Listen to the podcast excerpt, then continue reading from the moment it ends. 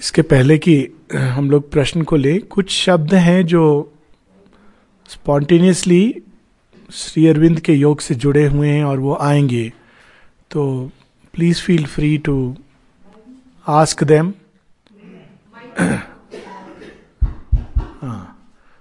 अब हाँ। तो वो जैसे कुछ शब्द साइकिक बीइंग रूपांतरण इत्यादि तो उसको हम लोग जब भी क्वेश्चन आंसर्स होंगे, अगर वो डाउट्स हैं तो we can talk about them परंतु पहले एक प्रश्न इंटेग्रल एजुकेशन के बारे में पूछा गया है। शेयरविंद से प्रेरित होकर आजकल इंटेग्रल एजुकेशन जगह जगह शुरू हुई है और जिसका बहुत अधिक काम तो उड़ीसा में हुआ है। उड़ीसा में तो अगर मैं मिस्टेक नहीं हूँ तो करीब तीन चार सौ इंटीग्रल स्कूल्स हैं। और इंटीग्रल एजुकेशन के लाइंस पर श्री अरविंद सोसाइटी और मीराम्बिका कई जगह पर इसके प्रयोग हुए हैं। किंतु इसके पीछे जो हिस्टोरिकल बैकग्राउंड है, अगर हम उसको थोड़ा सा देख लें तो वो अच्छा रहेगा इंटीग्रल एजुकेशन को पूरी तरह समझने में, क्योंकि अदरवाइज़ तो बहुत सिंपल है इंटीग्रल एजुकेशन मतलब सर्वांगीण शिक्षा।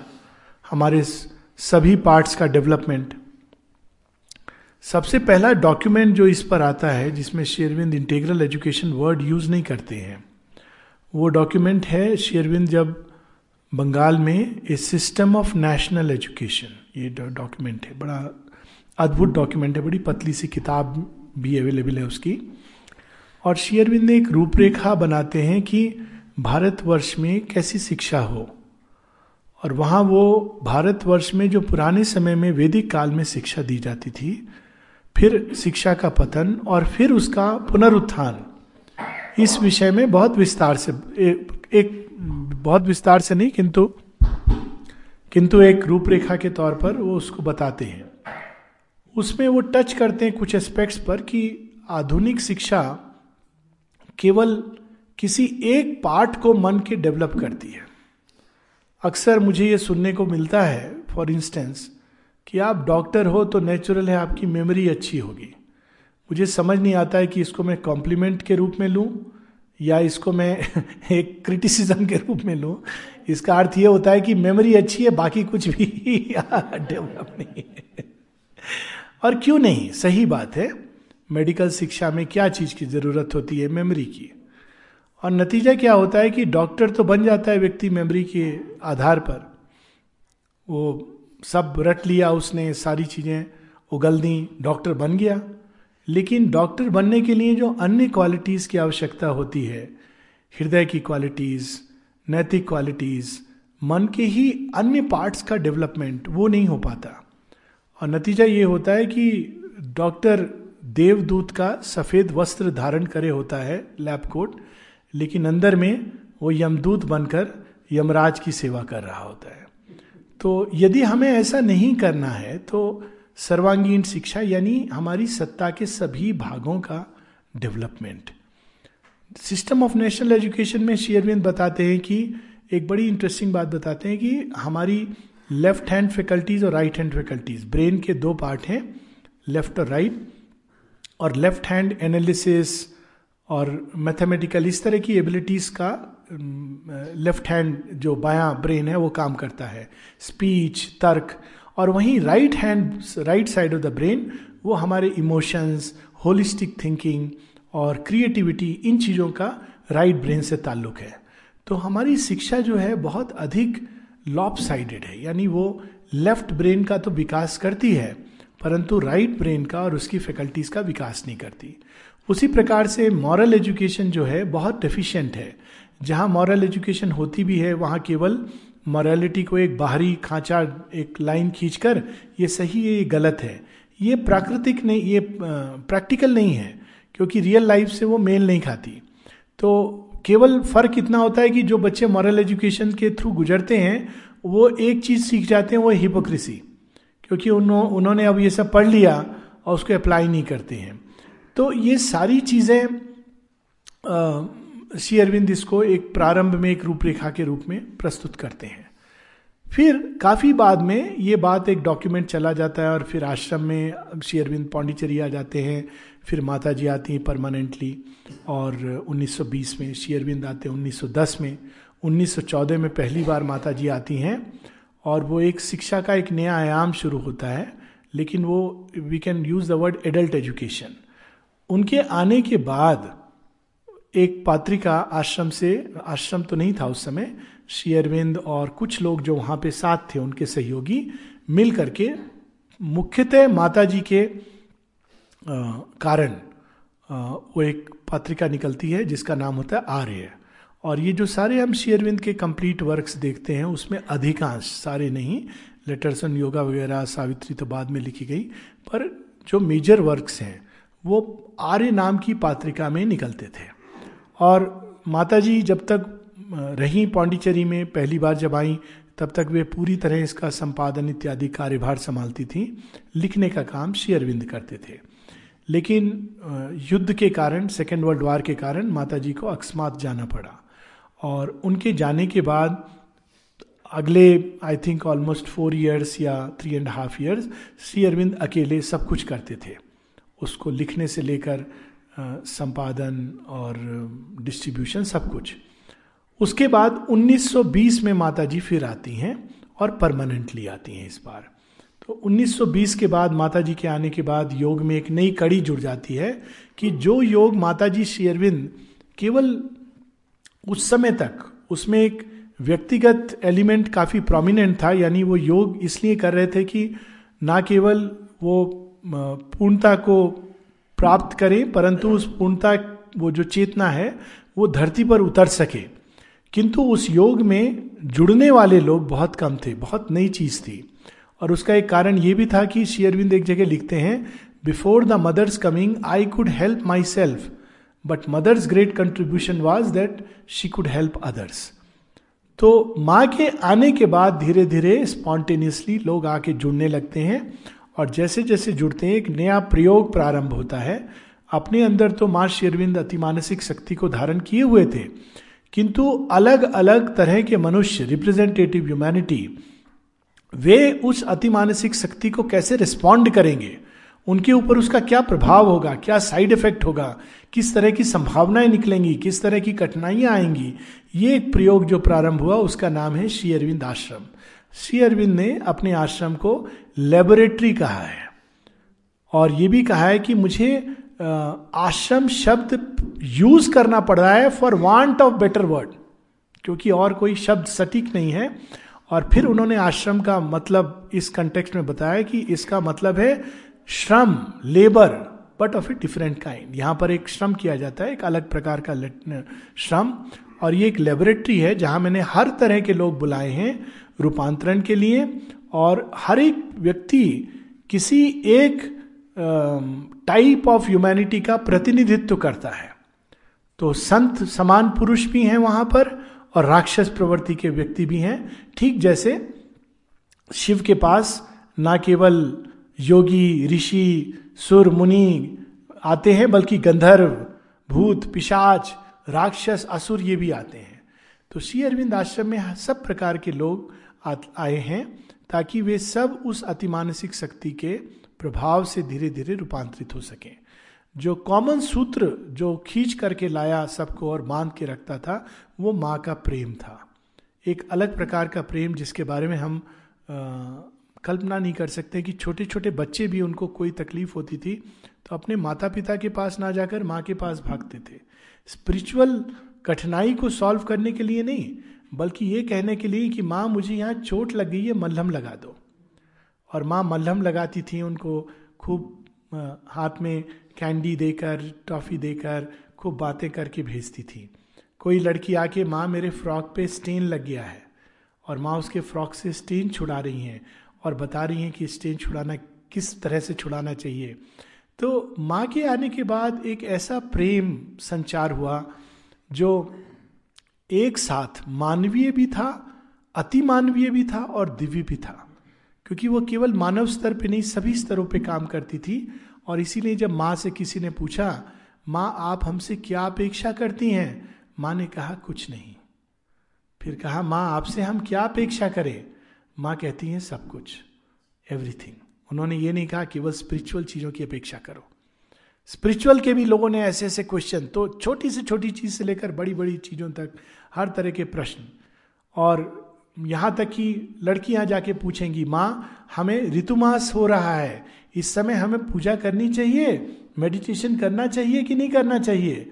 हमें कहा गया है कि इस समय मंदिर में नहीं जाना चाहिए। तो हम आश्रम आ सकते हैं? माँ कहती, क्यों नहीं? हम खेलकूद कर सकते हैं? क्यों नहीं? नेचुरल प्रोसेस है ये। तुम्हें किसी प्रकार के भय की आवश्यकता नहीं है।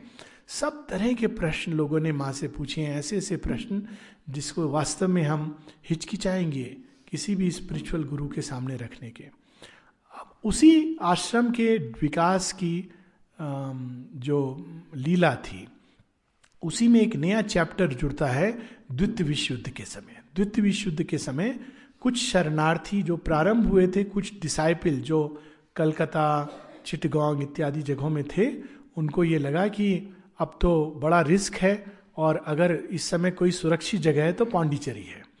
तो वो पांडिचेरी में आ गए। अब पांडिचेरी आए तो नेचुरली अब वो डिसाइपल तो बाहर थे। दो प्रकार के डिसाइपल शेयरविंद के शुरू से थे। एक जो आश्रम पांडिचेरी में रहते थे, बिल्कुल पास में गुरु ग्रहवास और दूसरे जो बाहर रहते थे। और आश्रम में भी रहने वाले डिसाइपल्स की दो कैटेगरी थी। अभी भी है। एक जो अपने मेटीरियल नीड्स के लिए आश्रम पे आश्रित हैं और दूसरे जो मेटीरियल नीड्स के लिए आश्रम पे आश्रित नहीं है, किंतु साधना हेतु वहाँ पर है। ये शेयरविंद के पत्रों में है। कोई मैं नई बात नहीं बता रहा हूँ। और ये डिसाइपल जब आए तो अपने साथ बच्चे भी लाए। तो अब बच्चे जब लाए तो बच्चे तो साधना नहीं करेंगे। बच्चे तो घूमेंगे, फिरेंगे, कूदेंगे, नाचेंगे। तो शुरू में जो साधक थे वो थोड़ा परेशान हुए कि ये ये क्या बच्चे उच्चे आ गए, अब हम लोगों की जीवन शैली बदल गई। तो माँ बताती कि अच्छा हुआ, बच्चे आए हैं तो अब और एक नया डायमेंशन स्पॉन्टेनियसली आश्रम में हर चीज़ इसी तरह विकसित हुई। बच्चे आए, उसके थोड़े समय पहले फ़िज़िकल एजुकेशन का डिपार्टमेंट शुरू हुआ।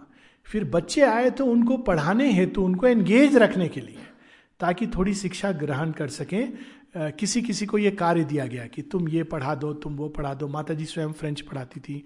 तो इस प्रकार से बच्चों की एक शिक्षा प्रारंभ हुई। अब धीरे धीरे यही बढ़ करके एक फुल फ्लेजेड बीज रूप में जो प्रारंभ हुआ था, Shri Aurobindo international centre of education बना S A I C for short form और वहाँ पर इंटेग्रल एजुकेशन का प्रयोग प्रारंभ हुआ।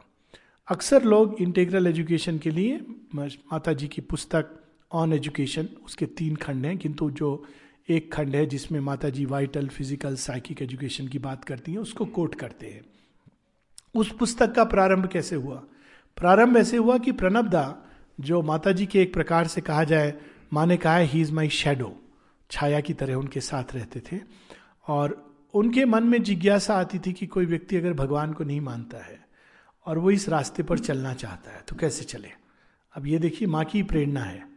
कि इस रास्ते पर कोई भगवान को नहीं मानता है, क्या वो चल सकता है ट्रांसफॉर्मेशन के रास्ते पे? तो वो प्रश्न उन्होंने जो किया था तो उन प्रश्नों के उत्तर में ये पूरी पुस्तक physical education vital education psychic education अगर आप उसमें देखें तो बिल्कुल एक सेकुलर वे में बताया है माने जैसे साइकिक एजुकेशन में कहती हैं कि वास्तव में तो इसमें तुम्हें सहायता लेनी चाहिए। जो लोग जा चुके हैं तो बहुत सरल हो जाता है। लेकिन कुछ ऐसे यात्री हैं जो अकेले जाना चाहते हैं। तो उनके लिए मैं लिख रही हूँ। तो वो बड़े सेकुलर लैंग्वेज है उसमें कि हमको उस चीज़ को अपने अंदर खोजना चाहिए जो देश और काल की सीमा में बंदी ना हो। माता जी ये नहीं कहती उस चीज़ को ढूंढना चाहिए जो भगवान की ओर स्वतः मुड़ी है। She doesn't use that language पूरी लैंग्वेज उसमें ये ज़्यादा जो है उस उस दिशा में है। तो इस प्रकार से वह पुस्तक एक आई और उसी समय स्कूल आया। थोड़े समय पूर्व फ़िज़िकल एजुकेशन डिपार्टमेंट प्रारंभ हुआ तो सब कुछ मिलकर संयोग बना एक नए प्रयोग का। और उस प्रयोग की जो आधार था उसके पीछे जो मंतव्य था वो ये था कि क्यों ना बच्चों को बचपन से ही तैयार किया जाए इस नई प्रजाति के लिए जो आने वाली है, जिसको माताजी श्री अरविंद ने फोर्सी ऑलरेडी कर लिया था कि एक नई चेतना से चलने वाली एक नई जाति सुपरामेंटल रेस आने वाली है तो यदि हम बच्चों को बचपन से ही तैयार करें, उस चेतना को रिसीव करने के लिए तो कितना अच्छा हो। उस समय ये चेतना उतरी नहीं थी। 56 में ये चेतना उतरती है शेयरविंद के 50 में शरीर के पीछे जाने के बाद। और बच्चों की इधर तैयारी शुरू होती है तो आश्रम में सर्वांगीण शिक्षा पे जो मुख्य चीज़ वो है कि प्रत्येक भाग के विकास पर ज़ोर दिया जाता है, लेकिन विकास इसलिए ताकि वह भाग भगवती शक्ति को वहन करने के लिए और उससे रूपांतरित होने में सक्षम हो सके। तो मन के विकास इंटेलिजेंस के विकास इंटेलेक्चुअल विकास जजमेंट मेमोरी इनका तो विकास है ही। साथ ही हृदय की भावनाओं का विकास, हमारी संकल्प शक्ति का विकास, शरीर का विकास, विशेष रूप से शरीर के विकास पे बहुत ज़ोर दिया है माता जी ने। वो कहती हैं कि अगर शरीर तैयार नहीं होगा तो टूट जाएगा वो। उस शक्ति को धारण नहीं कर सकेगा। याद आती है स्वामी विवेकानंद की वो बात, जहाँ उन्होंने कहा था कि बच्चों को गीता पढ़ाने की जगह फुटबॉल खेलना ज़रूरी है, क्योंकि we want them to have nerves of steel क्योंकि आगत काल में ये शक्ति जितनी जितना अधिक प्रभाव डालेगी और जितना प्रेशर डालेगी मनुष्यता पर तो मनुष्यता अगर रेडी नहीं है तो उसके साइड इफ़ेक्ट शुरू हो जाएँगे। पिछली बार हम लोगों ने बात की थी पहले दिन कि हर चीज़ जो अच्छी, लाभकारी होती मनुष्य के स्तर पर, उसके साइड इफेक्ट्स भी होते हैं। वो केवल एलोपैथी के साथ नहीं है, Ayurveda homeopathy including divine force अब साइड इफ़ेक्ट क्या होता है? उस शक्ति को अगर हम धारण ना कर सके तो हम टूट जाएँगे। हमारा मन मेंटल ब्रेकडाउन हो सकता है, हमारा शरीर टूट सकता है। माता जी एक जगह कहती हैं कि मैंने पढ़ा है अमेरिका में the number of apparently mad are increasing जो जिनको लोग पागल जैसे समझते हैं, अजीब गरीब लोग। माँ कहती हैं it is good it is a sign that the new consciousness is working कैसे काम कर रही है? सभी पुराने मापदंडों को तोड़ रही है। जब हिप्पी मूवमेंट फ्लावर चिल्ड्रन शुरू हुआ था। तो ये जो चेतना है, ये बहुत ही विशाल, बहुत ही सर्वशक्ति संपन्न चेतना है। और इंटीग्रल एजुकेशन का ध्येय ये रहता है कि बच्चों को बचपन से ही केवल जॉब के लिए तैयारी नहीं जॉब तो एक कॉन्सिक्वेंस होगा, किंतु उस चेतना को धारण करने के लिए, उनको कैसे सक्षम और सबल बनाया जाए।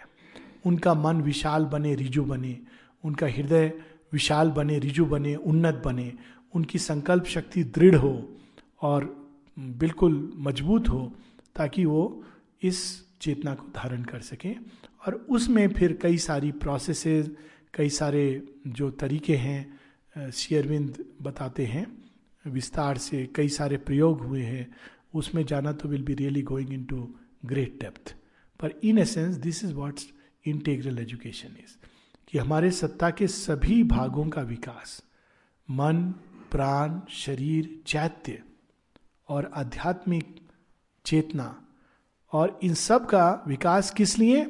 ताकि अल्टीमेटली हम उस अति मानसिक रूपांतरण के लिए अपनी प्रकृति को प्रस्तुत कर सकें सही रूप में। This is the whole purpose of integral education इसका purpose getting job money success नहीं है। तो आश्रम के स्कूल एस में पहले ही लिख दिया जाता है। फॉर्म पर ही लिखा है। और माता जी बता ने पत्र में, पत्रों में बहुत स्पष्ट किया है जो लोग चाहते हैं कि बच्चों को मटेरियल सक्सेस इत्यादि इत्यादि, वो अपने बच्चों को कहीं और डाल सकते हैं, अन्यत्र ले जा सकते हैं। क्योंकि इस स्कूल का ये प्रयोजन नहीं है। It is a big leap of faith अब लोग पूछते हैं कि फिर क्या होता है बच्चों का? डिग्री नहीं मिलती। कोई उनको परीक्षाएँ नहीं होती। ना परीक्षा होती है, ना डिग्री मिलती है और क्लासरूम भी बड़े अजीब अजीब हैं। उनको फ़र्स्ट सेकेंड थर्ड स्टैंडर्ड नहीं है। फ़र्स्ट सेकेंड थर्ड स्टैंडर्ड एक साथ फ्लावर रूम दोलाफॉ ये कहा जाता है। फूल की तरह विकसित हो रहे हैं। फिर और तीन साल वो जाएँगे, वो एक दूसरा खंड जाएगा। प्रोग्रेस फिर जाएँगे छः वर्ष टूवर्ड्स परफेक्शन फिर नॉलेज इस प्रकार से वो प्रगति करते हैं। जो ग्रेजुएशन का इक्वेलेंट है knowledge knowledge first year knowledge two years knowledge third year उसके बाद उनको वो संसार में जा सकते हैं, जो चाहे बीच में निकल सकते हैं। अब इस सारे दौरान तीन साल से लेके 21 वर्ष तक बच्चे की 18 वर्ष की शिक्षा में कोई भी परीक्षा नहीं होती है इस ग्रेड से उस ग्रेड पर जाने के लिए। फ्री प्रोग्रेस है, यानी हर बच्चा अपनी गति के अनुसार प्रोग्रेस करता है। ये नहीं कि उसको compete करना है बाकी सबके साथ। तो जैसे जैसे वो आगे बढ़ता जाता है, वो विषयों का चुनाव करता है। यहाँ तक कि नॉलेज में टीचर्स का चुनाव भी करता है। ये टीचर अब वो किसी भी प्रकार के कॉम्बिनेशन चुन सकता है। श्री अरविंद की राइटिंग चुन सकता है, उसके साथ मैथमेटिक्स चुन सकता है, उसके साथ लॉजिक्स चुन सकता है, उसके साथ स्पेनिश और इटालियन चुन सकता है। कोई ये नहीं कि उसको पीबीसी पीसीएम कोई भी चीज़ फिक्स नहीं है। केमिस्ट्री चुन सकता है, उसके साथ में लॉजिक्स चुन सकता है फिजिक्स चुन सकता है, उसके साथ में फिलोसफी चुन सकता है। पूरी स्वतंत्रता है। और उसके अनुरूप उनको शिक्षा देने का अरेंजमेंट भी है। टीचर्स हैं लाइब्रेरी है, सब कुछ है। अधिकांश बच्चे जो बाहर निकले हैं, उनको मेटीरियल फ़ील्ड में कुछ तो आश्रम रुक गए। वो तो बहुत ही अच्छा हुआ, क्योंकि जिस चीज़ के लिए तैयार हुए, सीधा उसी में लग गए। जैसे हमारे बीच में नित्य प्रकाश जी हैं, वहीं पर पढ़े हैं, आश्रम में पढ़े हैं, जिनकी बात मैं कल कर रहा था। पीछे बैठे हैं अभी। नित्य प्रकाश जी वहीं पर पढ़े आश्रम में। और फिर उन्होंने आश्रम ही ज्वाइन कर लिया। और लगभग आई थिंक साठ वर्ष हो गए नित्य प्रकाश जी आपको। हाँ is now sixty six and for sixty years as a child he went there और फिर पूरा वहीं पर रहे और आश्रमाइट हो गए।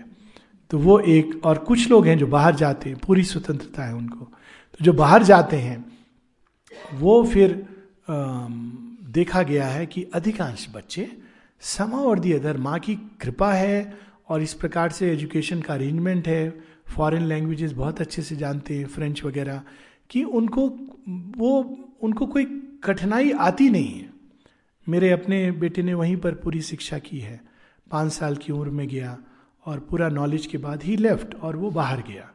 तो कोई डिग्री नहीं है हाथ में, केवल एक आश्रम से एक सर्टिफिकेट मिलता है कि इसने इतने साल इन सब्जेक्ट में पढ़ाई की है। तो भारतवर्ष में तो अभी भी वो फिफ्टी परसेंट कॉम्बिनेशन ये सब चलता है। लकीली uh, उसको तो मेडिकल और इंजीनियरिंग में नहीं जाना था। हालाँकि इंजीनियरिंग में आई ने दरवाजे खोल दिए हैं। कई यूनिवर्सिटीज़ भारतवर्ष में उन्होंने इन स्टूडेंट्स के लिए दरवाजे खोल दिए हैं। जैसे Osmania university Jawaharlal Nehru university I Ts N D I M A इसमें ये जा सकते हैं। तो इसको इनमें इंटरेस्ट नहीं था। तो कैसे होगा? बट फॉरेन यूनिवर्सिटी जो ये मार्क्स नहीं देखती हैं, वो बच्चे की प्रतिभा और क्षमता देखती हैं, वो फट से ले लेती हैं। तो उसको जर्नलिज्म में जाना था तो शेफील्ड यूनिवर्सिटी यूके में उसका हो गया। इस प्रकार से ज़्यादातर बच्चे, एक एग्ज़ाम्पल दे रहा हूँ, वो अपने आप, वो चले जाते हैं। और जैसे उसको इंग्लिश में कोई उसको मार्क्स नहीं है। अब आप जर्नलिज्म में जा रहे हो इंग्लैंड में जा रहे हो तो इंग्लिश आपकी अच्छी होनी चाहिए।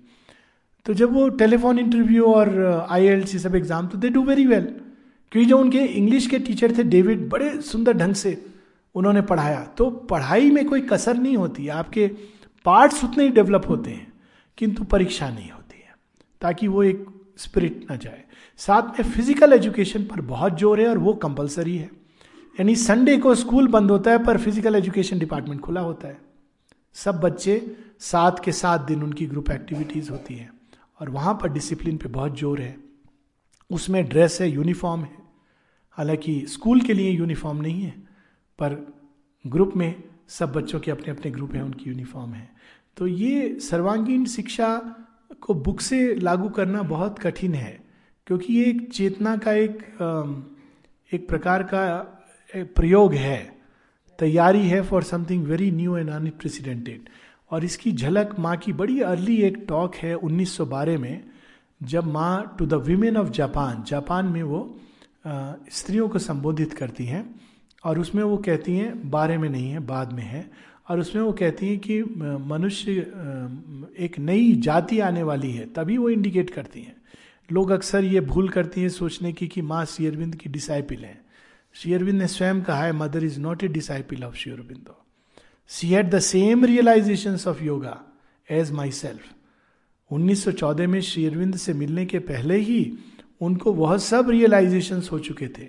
एक जगह कहते हैं she enter the supermind through the front door whereas I enter through the back door एक जगह कहते हैं माता जी के आने के बाद मेरे मार्ग में जो दस साल लगते जिन कठिनाइयों को दूर होने में, वो फट से दूर हो गई।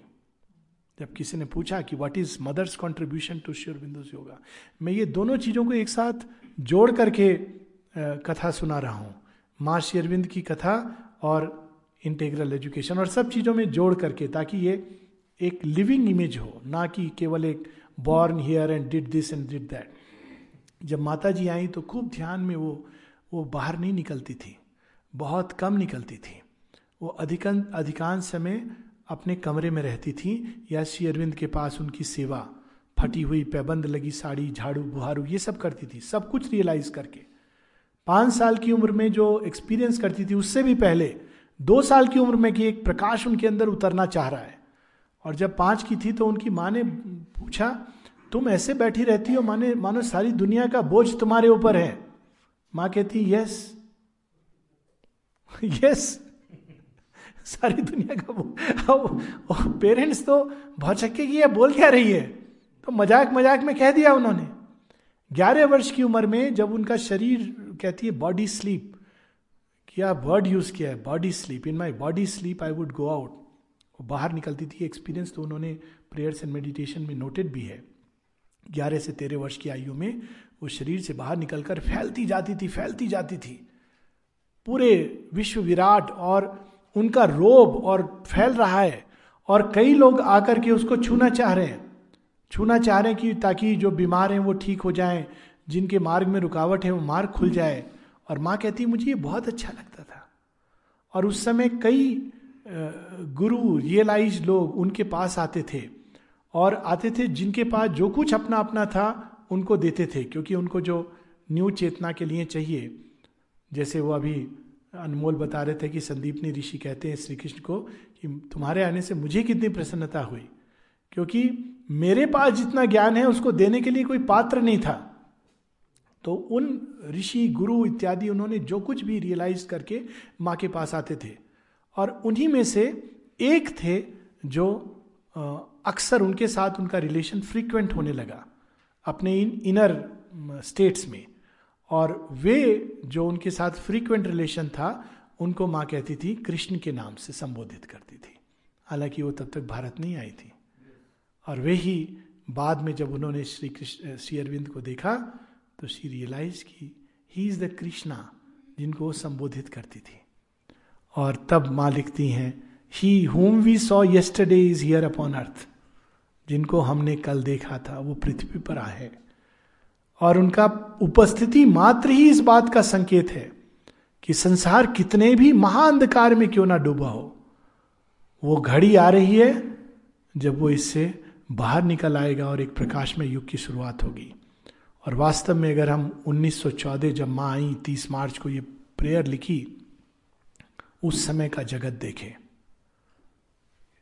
हर प्रकार की अंधकार सुपरस्टिशन ऑब्सक्योरेंटिज्म अंधविश्वास, नारी पीड़ित हज़ारों बेड़ियों में बंधी हुई, शिक्षा का अभाव, धन का अभाव इंपीरियलिज्म माओइज्म क्या क्या प्रकार की थ्रेट फ्रॉइडियन साइकोलॉजी पॉजिटिविज्म ये सब आसुरिक शक्तियों का पूरा प्रभाव।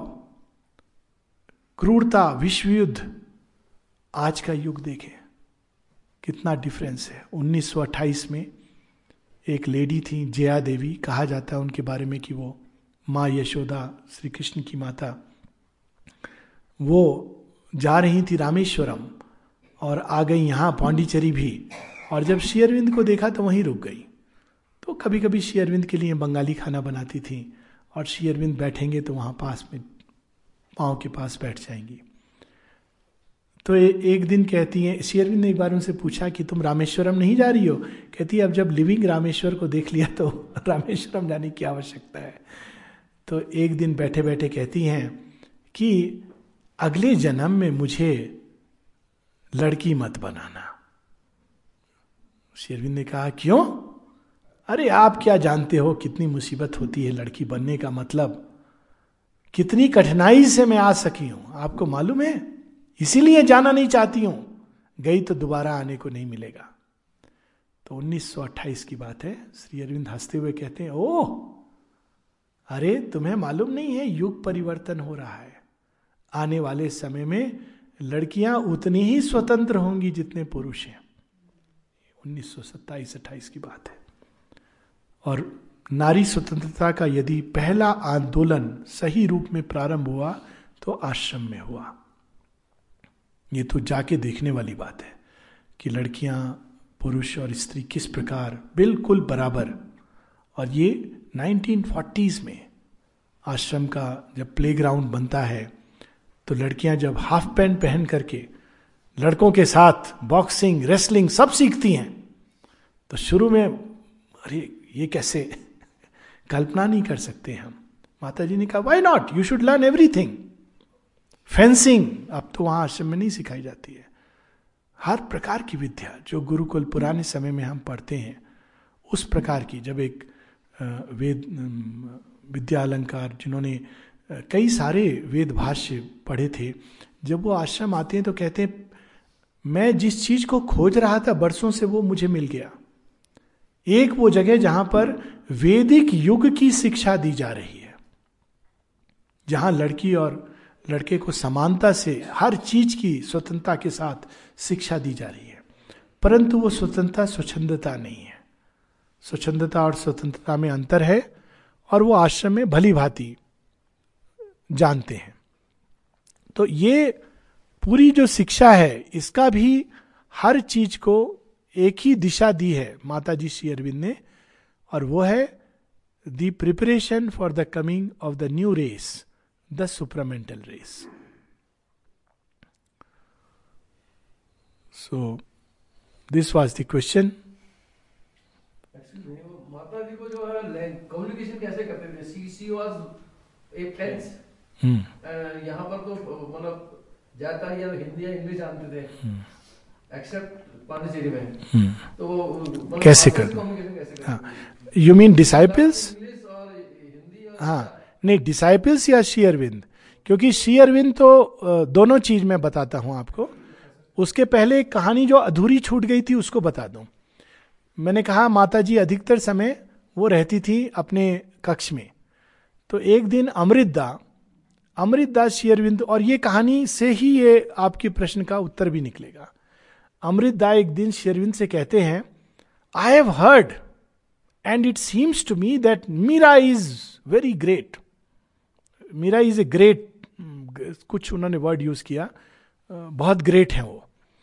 तो मीरा नाम था माँ का। M I double R A वो भी है बड़ी आश्चर्य। तो हाँ Meera that's how it is pronounced Meera. Myra नहीं Meera. M I double R A हाँ तो वो कहते हैं शेरविंद कहते हैं yes she is very great तो अमृता कहते हैं but she does not give us meditation उनकी एक कि भाई हमें मेडिटेशन क्यों नहीं देती? तो शेरविंद कहते हैं one day impelled by the service and love for God she will come out and that will be really a very great day तो जब माँ आई लोगों के बीच में, केवल एक ही प्रयोजन से, श्री अरविंद की टीचिंग्स को कंक्रीट फॉर्म देने के लिए। और तब जो नई लीला शुरू हुई है, माँ की लीला, वो बिल्कुल अद्भुत है। और इसीलिए मैं तो एडवाइस करता हूँ कि श्री अरविंद की पुस्तकों को पढ़े, बहुत अच्छी बात है, पर यह हमें नहीं भूलना चाहिए कि ये पुस्तकें 1914 से 1920 के बीच में लिखी हुई पुस्तकें हैं और अंग्रेज़ी कठिन है।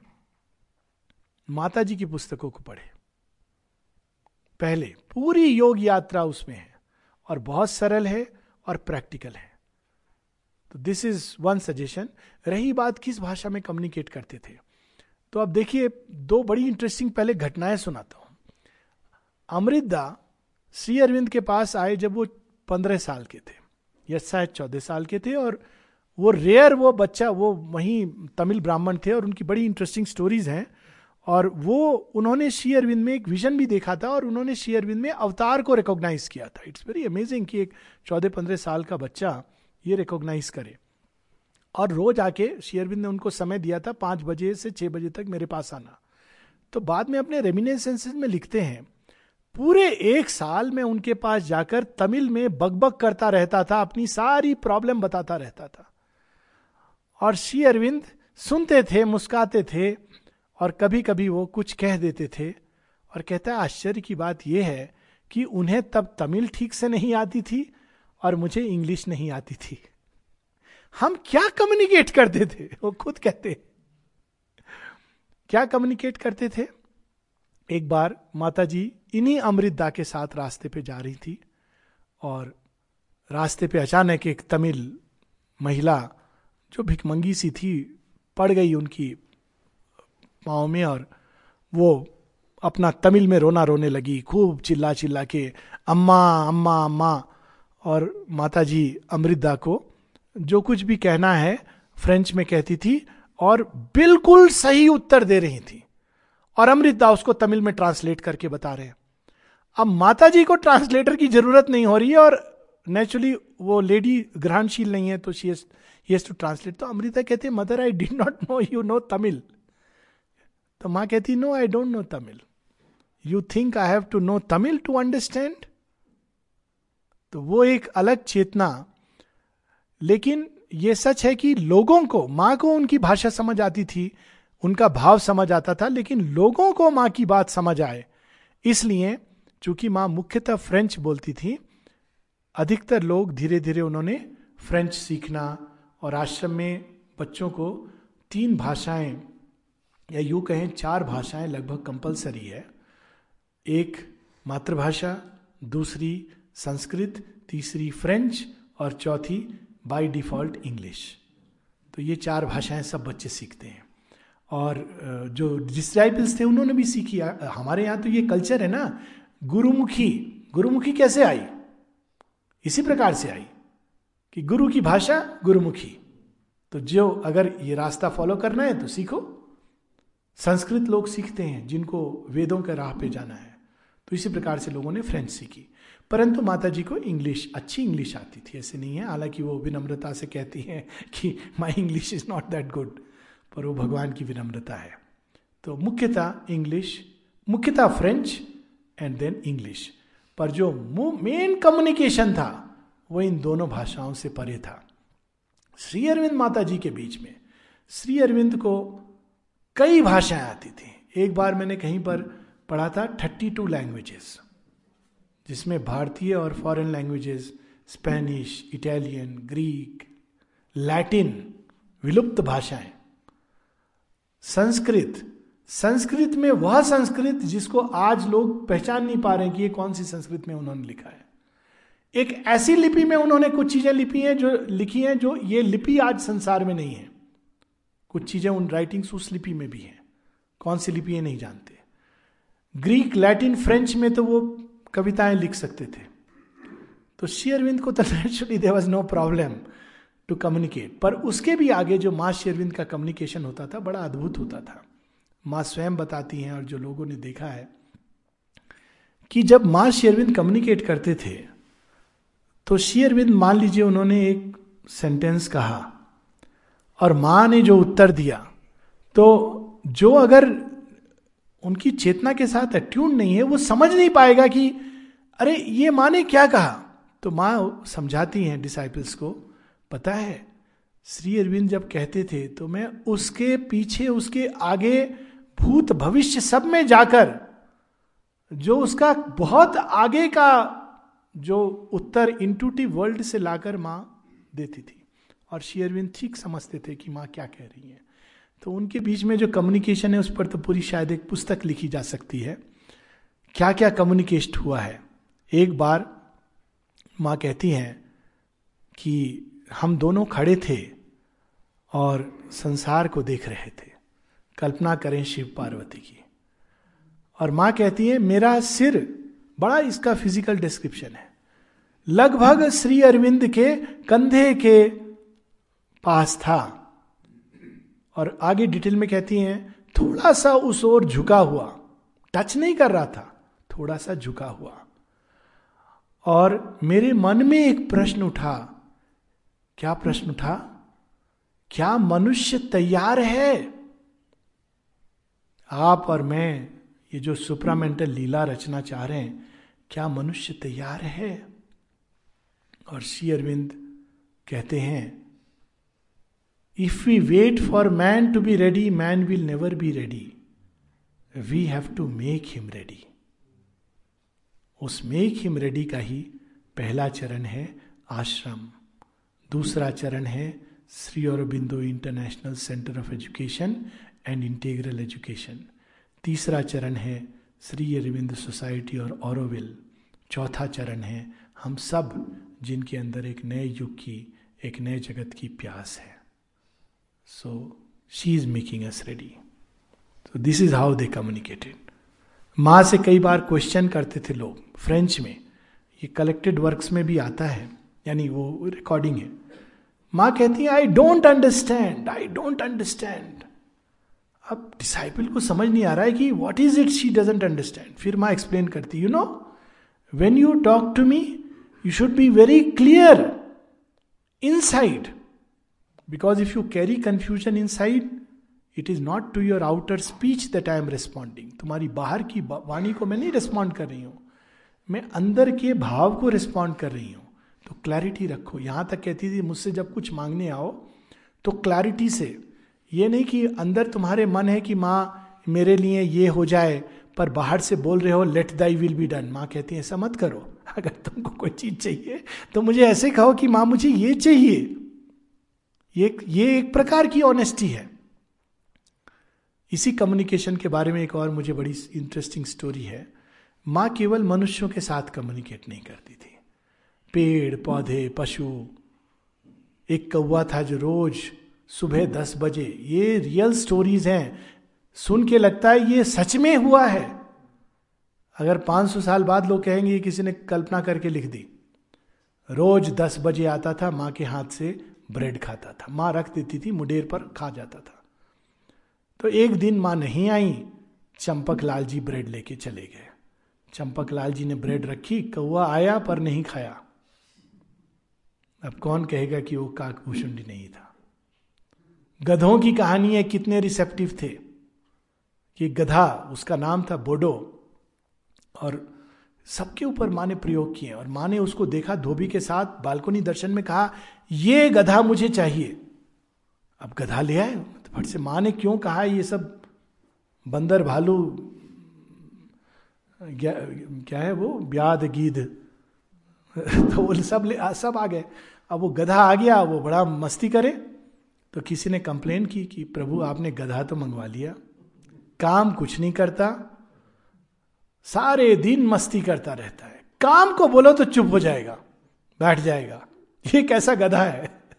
श्री अरविंद कहते हैं टिपिकल साधक की तरह. सेंस ऑफ़ ह्यूमर गधा साधक है। क्यों? काम कहो तो नहीं करेगा। वैसे आनंद में मस्त होके घूम रहा है। गधे ने रेस भी एक गधों की रेस हुई पांडिचेरी में। तो आश्रमाइट, ये बोडो भी गया। बोडो नाम था उसका। तो आश्रमाइट भी पहुँच गए वहाँ पर। अब वो तो चीयर करेंगे बोधो को। अब बोधो भागी ना। वो वहाँ खड़ा हुआ है, बाकी गधे भागते जा रहे। तो लोगों ने बोधो रन बोधो रन बोधो कुछ नहीं। तो किसी ने माँ का आह्वान किया। और माँ का जो आह्वान किया तो बोधो ऐसा दौड़ा कि सीधा रेस में फ़र्स्ट आ गया। रुका। ये रियल स्टोरीज मैं, कोई कल्पना की चीज़ नहीं है। There are people who are here and these are real real stories गधे। तो अगर गधों के लिए होप है तो हम लोग के लिए तो। हम गधे हैं, पर थोड़े कम गधे हैं।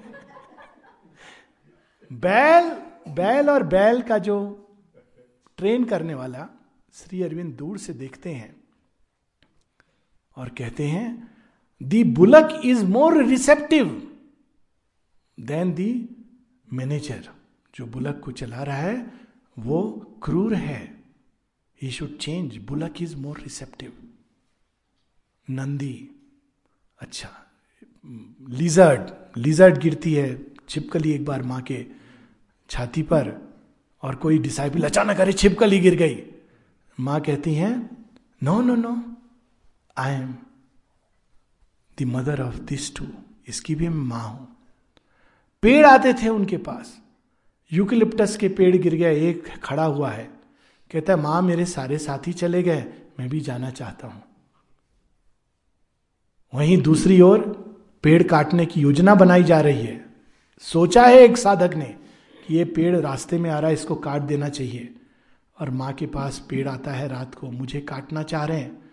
अगले दिन माँ बुलाती हैं डिसाइपल को, तुम पेड़ काटना चाह रहे हो? हाँ माँ, लेकिन आपको कैसे पता?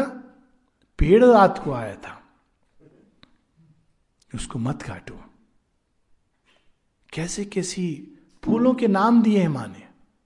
और ऐसे से नाम जो हमारे इंडियन ट्रेडिशन में उनका अर्थ स्पष्ट होता है।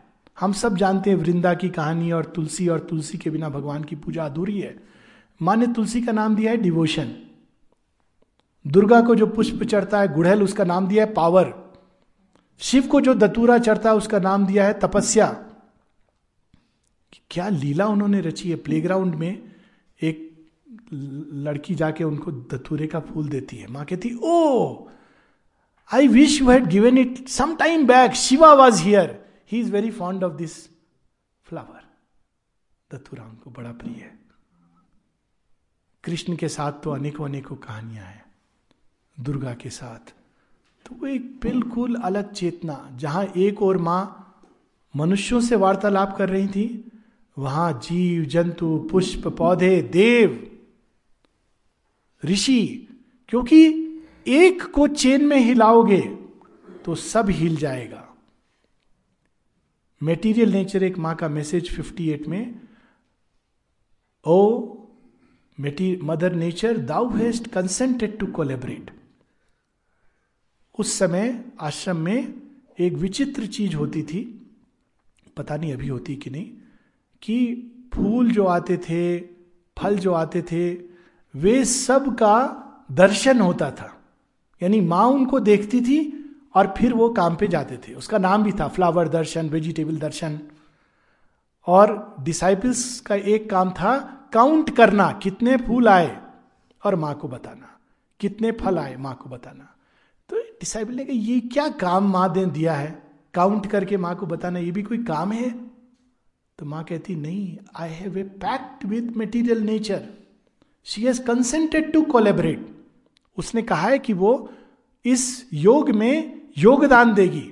तो मैं देखना चाहती हूँ कि वास्तव में वो अपना काम कर रही है कि नहीं कर रही है। ये मेरा उसके साथ पैक्ट है। और वास्तव में आश्रम में हम देखते हैं इवन पांडिचेरी में जो आते हैं बॉटेनिस्ट वगैरह, कि ऐसे ऐसे पौधे, कुछ जो रेगिस्तान में होते हैं, कुछ जो बारिश के मौसम में, कुछ जो हिली एरिया में we find them there so it is a strange story जिसके पीछे अगर हम जाएँ, देवताओं से क्यों कम्युनिकेट करती थी? ताकि वो मनुष्य को आगे जाने का रास्ता दे। नहीं तो देवता भी रोक लेते हैं।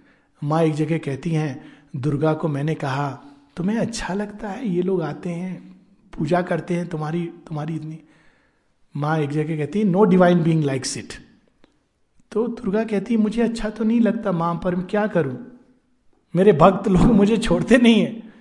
माँ कहती है why don't you surrender to the supreme it is important then Durga surrendered and discovered the joy of surrender वहीं राक्षस असुर ऐसे ऐसे लोग थे जिनके बारे में माँ कहती हैं कि ही वॉज़ एन असुरा जो कन्वर्ट होने के लिए आया था। तो ये जो उनके कम्युनिकेशन किस किस लेवल पर किस किस बींग के साथ, बुद्ध के साथ क्राइस्ट के साथ तो वो तो एक ऐसी कहानी है। मास और लास्ट एक एनेक्डोट एक बार उड़ीसा में एक जगह डाली जोड़ा। बड़ी अद्भुत औरविल की तरह का एक्सपेरिमेंट तो वहाँ पर भी हो रहा है। तो डाली जोड़ा में एक बार मैं गया तो बच्चों के क्लास छठी, सातवीं, आठवीं के बच्चे होंगे। ज़्यादातर उड़ीसा गाँव के इंग्लिश सीखी है लेकिन उतनी परिपक्व नहीं है। और वहाँ पर देखने योग्य है उड़ीसा में कि किस तरह लोग अपने आत्मनिवेदन के साथ साधना करते हैं। तो वो बच्चों के साथ बात बात में एक बच्ची ने पूछा, मुझसे सवाल कि माँ को उड़िया आती है क्या? तो मैंने कहा, बच्चों में से वो सेशन पूरा ऐसे चला कि एक बच्चा सवाल करता था और मैं रिफ्लेक्ट करता था, बच्चे ही क्वेश्चन का आंसर देते थे। अमेजिंग सब क्वेश्चन के उत्तर बच्चों के अंदर थे। आई जस्ट फेल्ट इंस्पायर्ड कि इस बार, इस सेशन को मैं ऐसे ही करूँगा। क्योंकि उड़ीसा बड़ा ग्रहणशील क्षेत्र है माँ ने कहा है इसके बारे में। The people of Orissa are very receptive क्योंकि वो इतना डिवोशन है ना उनके अंदर। तो मैंने बच्चों से पूछा हाँ कौन बच्चा बताएगा?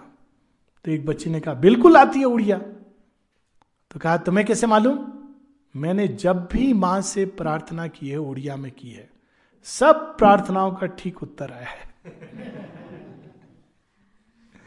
What an answer direct experience no via media direct experience माँ को उड़िया भी आती है, तमिल भी आती, हिंदी भी आती है, और सबसे बड़ी वो भाषा आती है, जिसको हृदय की भाषा कहते हैं। एनी अदर क्वेश्चन आपके स्कूल से कितने बच्चे हर साल पास करते हैं वहाँ से? स्कूल से नॉलेज से पंद्रह से सत्रह बच्चे प्राय निकलते हैं। कभी कभी बैच अब ज़्यादा होने लगा है तो बीस के ऊपर भी परंतु ओरिजिनली तो हर एक साल लगभग इतने। तो समझिए कि फिफ्टी फिफ्टी वन में ना नित्य प्रकाश जी या फिफ्टी थ्री में कब स्टार्ट हुआ था ये? हाँ फॉर्मली फिफ्टी वन में स्कूल स्टार्ट हुआ था। तो अब देखिए आप कितने वर्ष हो गए। सिक्सटी टू बासठ साल। ये सब बच्चे प्रकाश के कण की तरह फैल गए हैं संसार में। हाँ। बैठ के हाँ। बच्चों को जो पाँच तत्व इंटीग्रल एजुकेशन के हैं, वो हैं फ़िज़िकल वाइटल मेंटल साइकिक और spiritual this is so that everybody is on the same page ये जो सिस्टम माने इस एजुकेशन को अप्लाई करने का कहा है, वो कहा है फ्री प्रोग्रेस अब फ्री प्रोग्रेस को उन्होंने डिफाइन किया है it has to be decided by the soul अब हर एक बच्चे का डेवलपमेंट अलग अलग है. ये सच है कि शिक्षा जो हमारी जो क्लासरूम एजुकेशन है, उसमें इसको अप्लाई करना आसान नहीं है. पौडीचेरी में आसान है क्योंकि वहाँ इस प्रकार से डेवलप हुई है. परंतु कुछ बच्चे हैं जिनका चैत्य तत्व इतना डेवलप्ड है कि उनको straight away we can start from there कुछ बच्चे हैं जो केवल अपने शरीर में वो डेवलप्ड हैं और बाकी पार्ट एस्लीप हैं। खासकर जो पहला प्रारंभिक जो बच्चों का जो विकास होता है, पहले कुछ वर्ष तो वो फ़िज़िकल वाइटल होता है। तो शिक्षा भी उनकी प्राइमरीली फ़िज़िकल वाइटल होती है। फिर जैसे जैसे वो आगे बढ़ते हैं तो माइंड आने लगता है। जैसे जैसे माइंड आता है, उसको दिशा देना। और फिर अधिकांश बच्चे somewhere sorry somewhere between seven to fourteen years चैत्य के प्रति सचेत होने लगते हैं। It is then that the psychic education carries a meaning और स्पिरिचुअल एजुकेशन हालाँकि सब कुछ प्रारंभ से साथ साथ चलते हैं, पर मुख्य मुख्य stress spiritual education comes a little more later जब बच्चे एक उच्चतर चेतना के प्रति और वो अलग रूप से नहीं दी जाती है। जब माँ से किसी ने पूछा था स्पिरिचुअल एजुकेशन के लिए क्या हमको अलग क्लासेस लेनी चाहिए? माँ ने कहा, नहीं। It is the same division you are creating जो भारतवर्ष के पतन का कारण बना। मेटीरियल एंड स्पिरिचुअल प्रत्येक सब्जेक्ट को हमको स्पिरिचुअल लाइट में देना चाहिए। That is the way to give spiritual education spiritual education का अर्थ रिलीजियस एजुकेशन नहीं है कि बच्चों को अलग से क्लास में भगवान के बारे में बताया जाए, उनको फला पुराण या फला वेद पढ़ाए जाए, नहीं। प्रत्येक सब्जेक्ट उसके एंड में अगर जाए तो वो वेद है। और ओरिजिनल सेंस में जो गुरुकुल था, उसमें यही था। शस्त्र विद्या पॉलिटिक्स जितने भी म्यूज़िक सब कुछ तो हमारे यहाँ लिंक्ड है ओरिजिनल डिवाइन से चाहे नृत्य हो, संगीत हो धनुर्विद्या हो, नारद चौसठ विद्याओं में पारंगत थे। और ये सब कुछ लिंक्ड है उसी एक स्रोत से। तो हर सब्जेक्ट को हम उठा सकते हैं उस लेवल तक, जहाँ वो जाकर डिवाइन चेतना में टच करने लगता है स्पिरिचुअल कॉन्शियसनेस को टच करने लगता है। और जिस दिन हम लोग ऐसा करने लगेंगे, उस समय हम प्राचीन भारतवर्ष के कई चीज़ों का रहस्य उद्घाटित होगा कि कैसे वो लोग टेस्ट ट्यूब बेबी के बारे में जानते थे। कैसे वो ऐसे ऐसे अस्त्र, दिव्य अस्त्र प्राप्त करते थे। इंद्र के द्वारा शिव के द्वारा और उनको चलाते थे क्योंकि हर विद्या उससे लिंक्ड है और स्पिरिचुअल कॉन्शियसनेस ही हर चीज़ का स्रोत है। आश्रम के बारे में कहा जाता है हालाँकि ये माता जी का एक प्ले है द ग्रेट सीक्रेट उसमें ये साइंटिस्ट uh, कहता है। पर ऐसा कहा जाता है क्योंकि उसमें सारे लोग जो जो पात्र अपना करते हैं वो एक ट्रूथ है। उन्होंने उसको ट्रूथ में एक्सपीरियंस किया था। तो साइंटिस्ट का पात्र पवित्र दा ने लिखा था। और पवित्र दा फिजिसिस्ट थे साइंटिस्ट थे केमिस्ट थे। तो उन्होंने वो फॉर्मूला निकाल लिया था, जो जिससे एक धनुष, एक बाण की नोक पर एटमिक रिएक्शन किया जा सके। लिटरली ब्रह्मास्त्र। और जब वो ऐसा कहा जाता है, ये कहीं डॉक्यूमेंटेड नहीं है एक्सेप्ट द ग्रेट सीक्रेट में साइंटिस्ट के रोल में, और जब उन्होंने माँ को ये बताया तो माँ ने कहा you know it I know it and forget about it now क्योंकि वो संसार रेडी नहीं है। सी अरविंद एटम बॉम्ब के बारे में जानते हैं। वो सावित्री में पंक्तियाँ हैं। 1926 में वो जड़ अग्नि, वैद्युत अग्नि और सौर अग्नि के बारे में बात करते हैं। और कहते हैं कि मनुष्य को वो पहले दे दी गई, क्योंकि आवश्यक हो गया था। विश्व के समीकरण को बदलने के लिए इट हैड बिकम नेसेसरी तो ये स्पिरिचुअल कॉन्शियसनेस से केमिस्ट्री फिजिक्स बायोलॉजी सब कुछ जानी जा सकती है। वेदों में बड़ी सुंदर लाइन है। एक जाने वेदों में है बट यस्मिन विज्ञात विज्ञाति सर्वम। और इसी चीज़ को मेरे ख्याल गुरबानी में भी है या कबीर दास ने गाई है, एक जाने सब जने सब जानत एक न खोई। श्री अरविंद सावित्री में इसी बात को प्रकट करते हैं। तो इसका मतलब है शिक्षकों को उस हद तक ऊपर उठना होगा कि अपने अपने विषय को वो आध्यात्मिकता से जोड़ सके। उसी विषय के द्वार से, अलग से नहीं केमिस्ट्री का स्पिरिचुअल स्वरूप क्या है? फिजिक्स का स्पिरिचुअल स्वरूप क्या है? आफ्टर ऑल भगवान ने इस संसार की रचना की है तो फिजिक्स और केमिस्ट्री के पहले नोअर तो वही हैं। उन्होंने ही रचना की है इन्हीं तत्वों से। अब इसमें भी हम लोग देखें 108 तत्व मिलते हैं। So many things in chemistry we can discover biology का स्पिरिचुअल रूप क्या है? शेयरबिंद एक जगह कहते हैं कि तब तक मनुष्य सही मायने में जीवन नहीं बना सकेगा, जब तक वो ये नहीं जानेगा कि जीवन जड़ तत्व कैसे बना। रिवर्स कर देते जड़ तत्व में जीवन कैसे हुआ वो जानना काफ़ी नहीं है। जीवाणु जड़ तत्व कैसे बना? Because the Ashvattha tree the tree of creation hangs upside down और जिस दिन वो जान जाए नेचुरली वो जानते थे, श्री अरविंद के जीवन में ऐसी घटनाएँ हैं, जहाँ श्री अरविंद ने स्वयं को मेटीरियलाइज किया है। अन्यत्र, देवताओं को मेटीरियलाइज किया है रियल स्टोरीज डॉक्यूमेंटेड स्टोरीज तो ऑब्वियसली ये एक पूरा एक विज्ञान है। जिसको अभी मनुष्य के हाथ में नहीं है परंतु सुप्रामेंटल एज में केवल लोग भगवान का भजन नहीं करेंगे। वो उसी चेतना के कारण उनकी फिजिक्स केमिस्ट्री बायोलॉजी ज्योग्राफी सब अंडरस्टैंडिंग भिन्न होगी। और वो man will play with the stars हाँ। हाँ जी। वो तो हाँ हाँ। बिल्कुल सही बात है। बैठ जाइए please mother's international school integral education देखिए इंटीग्रल एजुकेशन चूँकि लोग पूरी तरह उसको अप्लाई करना बहुत मुश्किल है इसलिए हर एक जगह उन्होंने अलग अलग उसका एक पार्ट लिया है। तो जो दिल्ली में एक्सपेरिमेंट हुआ है इंटीग्रल एजुकेशन का वास्तव में वो मीराम्बिका में हुआ है। मदर्स इंटरनेशनल स्कूल में एक जनरल इन्फ्लुएंस है एटमोस्फियर है। परंतु वास्तव में वो फ्री प्रोग्रेस और उस लाइंस पर नहीं है। It is not along those lines नाम है मदर्स इंटरनेशनल कई जगह पर ऐसे, जैसे बेंगलोर में एक स्कूल है जिसका नाम है Sri Aurobindo memorial school but it is not necessarily about integral education पर चूँकि वो शेयरविंद के डिवोटीज हैं, जिन्होंने स्टार्ट किया है तो थोड़ा सा एक इन्फ्लुएंस आ गया है। यानी फ़िज़िकल एजुकेशन पे ज़ोर दिया जाएगा। इस तरह की चीज़ें हैं। परंतु सर्वांगीण शिक्षा नहीं है। नहीं कुछ और जगह पे लोगों ने प्रयास किए हैं। सबसे अधिक प्रयास अगर उसके हुए हैं तो वो उड़ीसा में हुए हैं। उड़ीसा में। पता नहीं बिरंची भाई को शायद मालूम हो कितने स्कूल हैं इंटीग्रल एजुकेशन के। 400 hundred?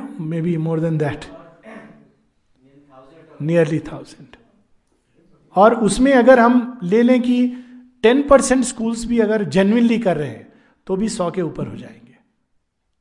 वहाँ पे पीपल आर रियली वहाँ साधन नहीं है बाहर के, लेकिन अंदर में ओपनिंग है, उत्साह है। जैसे पौंडीचेरी स्कूल में कोई शिक्षक पेड नहीं है और कोई स्टूडेंट चार्ज नहीं है। कोई शुल्क नहीं लिया जाता है बच्चों से। क्यों? माँ कहती है education should was never sold in India education should not be sold अब देखिए, उस एक आदर्श को उतार ले हम। और कोई शिक्षक को पेमेंट नहीं मिलता है। सब आश्रम इनमेट्स हैं। या वॉलंटियर्स हैं। ऑफरिंग है, वो भाव ही अलग है। उड़ीसा में ऐसे स्कूल हैं, जहाँ शिक्षक कोई पेमेंट नहीं लेता है। या मिनिमम पेमेंट जस्ट अपने सस्टेनेंस के लिए। अब देखिए कैसे करते हैं। हम लोग यहाँ बात करते हैं। ग्रीड से छुटकारे की, करोड़पति होने के बाद।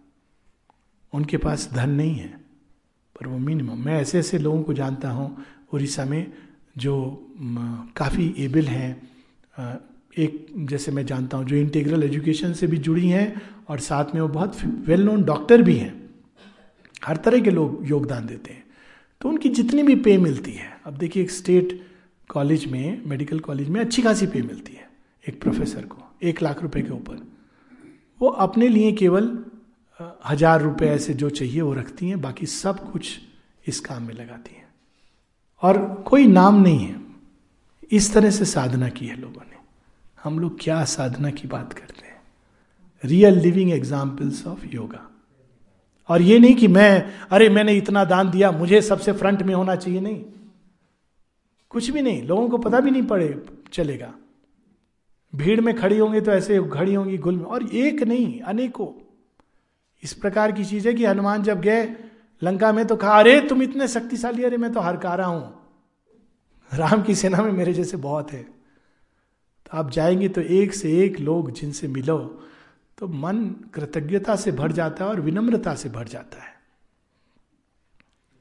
कि वास्तव में ऐसे लोग हैं, आज के युग में ऐसे लोग हैं, कि घर देंगे तो रेंट नहीं लेंगे, शिक्षा देंगे तो शुल्क नहीं लेंगे अपना वेतन मिलता है केवल अपने, उसके लिए जितना चाहिए। जीविका के लिए।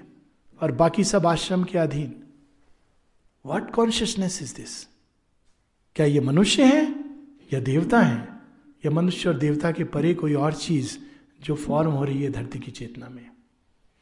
It is beyond conception beyond imagination माता जी ने जो जगत बनाया है और बना रही हैं केवल आश्रम में सीमित नहीं है वो अब जगह जगह बना रही हैं। और ऐसे मनुष्य हैं जो जुड़ रहे हैं। और और कोई मनुष्य के पास विकल्प भी क्या है? माता जी कहती हैं the future of the earth lies in a change of consciousness and the change is bound to come but it is left to man to decide whether they will consent for the change और the change will be thrust upon them by the power of crashing circumstances एक जगह माँ कहती हैं will you collaborate सहयोग, योग तुम भगवान करेंगे। योग करने को नहीं कह रही है। सहयोग दोगे? कैसे सहयोग दे माँ? जो तुम्हारे पास है उससे सहयोग दो। कर्म शक्ति है, कर्म से सहयोग दो। बाहुबल है, बाहुबल से सहयोग दो। धन है, धन से सहयोग दो। चेतना है, चेतना से सहयोग दो। आत्म तत्व जागृत है, उससे सहयोग दो। That is all that is needed yoga तो वे करती हैं। तो ये प्रयोग कई जगह हो रहे हैं। भारत भूमि में, विदेशों में चर्चा नहीं है एडवर्टाइजमेंट नहीं है, क्योंकि ये योग में उस तरह की चीज़ है नहीं। माता जी 56 का मैसेज है प्रॉफिटिक मैसेज है, क्योंकि 29 फरवरी 1956 को वह चेतना धरती पर उतरी जिसका नाम मैनिफेस्ट की, जिसका नाम माता जी ने सुपरामेंटल कॉन्शियसनेस जिसके लिए उन्होंने तपस्या की। फ़र्स्ट जनवरी 1956 को माँ मैसेज कहती हैं the advent of a new world the greatest victories are the least noisy the advent of a new world is not announced by the beating of drums ढोल बजा के नहीं कहा जाता कि नया जगत आ गया, नया जगत आ गया, उठो उठो, जोड़ो जोड़ो। जिनको जोड़ना है अंदर में कॉल आ जाती है। जगन्नाथ के रथ की तरह। और जुड़ जाते हैं। ये वो रास्ता है। बहुत डिलाइटफुल बहुत कठिन, बहुत आसान। कठिन यदि हम लक्ष्य को देखें, बहुत आसान अगर पद्धति को देखें। पद्धति क्या है? लक्ष्य क्या है? हमारी पूरी चेतना का आमूल चूल रूपांतरण। मन, प्राण, देह तक का, कोशिका तक का दिव्य रूपांतरण। केवल चैत्य रूपांतरण और आध्यात्मिक रूपांतरण नहीं, दिव्य रूपांतरण। एक एक कोशिका डिवाइन एनर्जी से चले। फ़ूड से नहीं सोलर एनर्जी से नहीं डिवाइन एनर्जी से। ये क्या चीज़ होती है? क्या लक्ष्य है? प्रोसेस क्या करना होगा? इतना कठिन लक्ष्य? क्या तपस्या करनी होगी? प्रोसेस बड़ी सरल। अपने आप को माँ के प्रति आमूल चूल खोल देना। सेम चीज़। और समर्पण भाव से इस अभिप्सा के साथ उनके चरणों में रख देना कि, हे माँ, तुम ही वो पारसमणि हो जो रूपांतरण कर सकती हो। अपने लिस्ट ऑफ़ पेशेंट्स में मेरा नाम भी लिख लो। जितने केसेस तुमने ठीक किए उन केसेस में मेरा नाम भी लिख लास्ट में होगा। बिल्कुल माँ ने इस पर किया है। माँ ने कहा है, तीन चीज़ों के रूपांतरण की आवश्यकता है। गवर्नमेंट, मनी और हेल्थ। तो हेल्थ तो आसान है कंसेंट करना, हालाँकि उसमें भी बहुत रेजिस्टेंस है। पर सबसे ज़्यादा रेजिस्टेंस पॉलिटिक्स और फाइनेंसेस करेंगे। क्यों करेंगे? इसका उत्तर हमको भागवत पुराण में मिलता है। बहुत इंटरेस्टिंग है ये। ये कलयुग से हम सतयुग की ओर जा रहे हैं। कलयुग में क्या हुआ था? कलयुग जब चरण रखता है तो धर्म को मारता है। गौ के तीन चरण काट देता है। क्या क्या है वो? श्रद्धा। एक श्रद्धा बस बची रहती है, धर्म और उसको तो काट देता है वो। तो गौ माता रो रही है और परीक्षित राजा जो कलयुग के चरण के साथ प्रकट हुए हैं वो आते हैं और किसने किया ये? तो कली। मेरा तो काम ही यही है, धर्म को तोड़ना। ठीक है ठीक है, पर मेरे राज्य में तुम नहीं कर सकते। महाराज, मैं तो युग धर्म हूँ इस युग का। धर्म को तोड़ूँगा। क्यों तोड़ोगे? ये डायलॉग को मैं थोड़ा और बढ़ा रहा हूँ। क्यों तोड़ोगे? भगवान ने तुमको इस काम के लिए क्यों भेजा है? महाराज, धर्म के ऊपर भी कोई चीज़ है, वो आएगी। तो पहले तो मैं धर्म को तोड़ूँगा, तब आएगी ना। अच्छा ठीक है, काम करो, लेकिन ये सब मत करो। गाय को मार रहे हो, धर्म, इस तरह से मत करो। प्रभु, मुझे तो रहने को कुछ जगह तो दो। कहाँ रहूँ? कहाँ अपना काम करूँ? ठीक है, स्वर्ण में चले जाओ। स्वर्ण में, सोने में। तो भगवत की कहानी है। तो कली कहाँ बैठ गया कूद करके? मुकुट पे। अब तब से धन और पावर पॉलिटिक्स ये दोनों असुर के कली के स्ट्रांग होल्ड हो गए। श्री अरविंद कहते हैं, असुर के तीन गढ़ हैं। तीन वृत्तियाँ जिनसे वो विनाश की ओर ले जाता है। पावर वेल्थ एंड सेक्स और देखिए पॉलिटिशियन के अंदर तीनों मिलेंगे आपको। तीनों दुर्गुण मिल जाएँगे। एक आध कोई पता नहीं एक्सेप्शन हो। मेरे ख्याल से is not a single exception even जो बड़े अच्छे दिखते हैं। तो ये असुर आया है, वो तो भागवत से। लेकिन अब उनका भी चेंज होना है। ये एक ऐसा युग है जब असुर भी शिव के पास आए कि हमें भी आप त्राण दो। तो माँ कहती लास्ट में जो चेंज होगा, वो हेल्थ के चेंज के साथ सेक्सुअल क्योंकि हेल्थ का इससे बहुत सूक्ष्म संबंध है। सेक्सुअल एक्शन एक्ट का और हेल्थ के साथ। माँ कहती है it is an act step towards death वही ऊर्जा जिसको अगर हम कंजर्व करें तो न्यू क्रिएशन में लगती है। वही ऊर्जा अगर हम उसको स्खलित कर दें तो वो हमारे एंजॉयमेंट जो टेम्पररी या जो भी बच्चे रिप्रोडक्शन में काम आती है। तो माँ हेल्थ। हेल्थ फ़र्स्ट इज़ आजकल कहते हैं हेल्दी लाइफ उसके मूल में क्या है? संयम। हर लेवल पर संयम। तो वो एक पार्ट है। असुर का एक पार्ट कन्वर्ट हो रहा है। दूसरा पार्ट वेल्थ माँ कहती हैं, एक विजन देखती हैं जिसमें एक बड़ा सर्प गार्ड किए है सारे विश्व की संपत्ति को। और माँ कहती हैं, वो विजन नहीं है। माँ का एक्शन है। सूक्ष्म देह में बहुत सारे माँ के एक्शन है। तो माँ कहती है तुम ये सब क्यों होल्ड करके रखे हो? ये सब दे दो। विश्व के लिए ज़रूरत है। मैं दे दूँगा तो वो मुझे मार डालेंगे। कौन है वे? माँ कहती कौन है वे? वे असुर जिन्होंने मुझे रखा हुआ है। हाँ स्विस बैंक। अब माँ कह, वो कहता है वो माँ को देखकर कहता है मैं जानता हूँ आप कौन हो। आपको मैं रास्ता दे दूँगा पर मुझे मार डालेंगे। तो माँ की करुणा माँ की कृपा वो तो राक्षस ससुर के लिए भी कृपा है, सर्प के लिए भी कृपा है। कहती, ठीक है, मैं उनको बदलूँगी ताकि तुम्हें नहीं मारे और ये सारा वेल्थ आ जाए। वो चाहती तो समाप्त कर सकती थी, पर पूरा खेल खत्म हो जाता। हम सब भी उसमें धुल जाते, किसके अंदर धन का लालच नहीं है। इसलिए माँ उसको मारती नहीं है।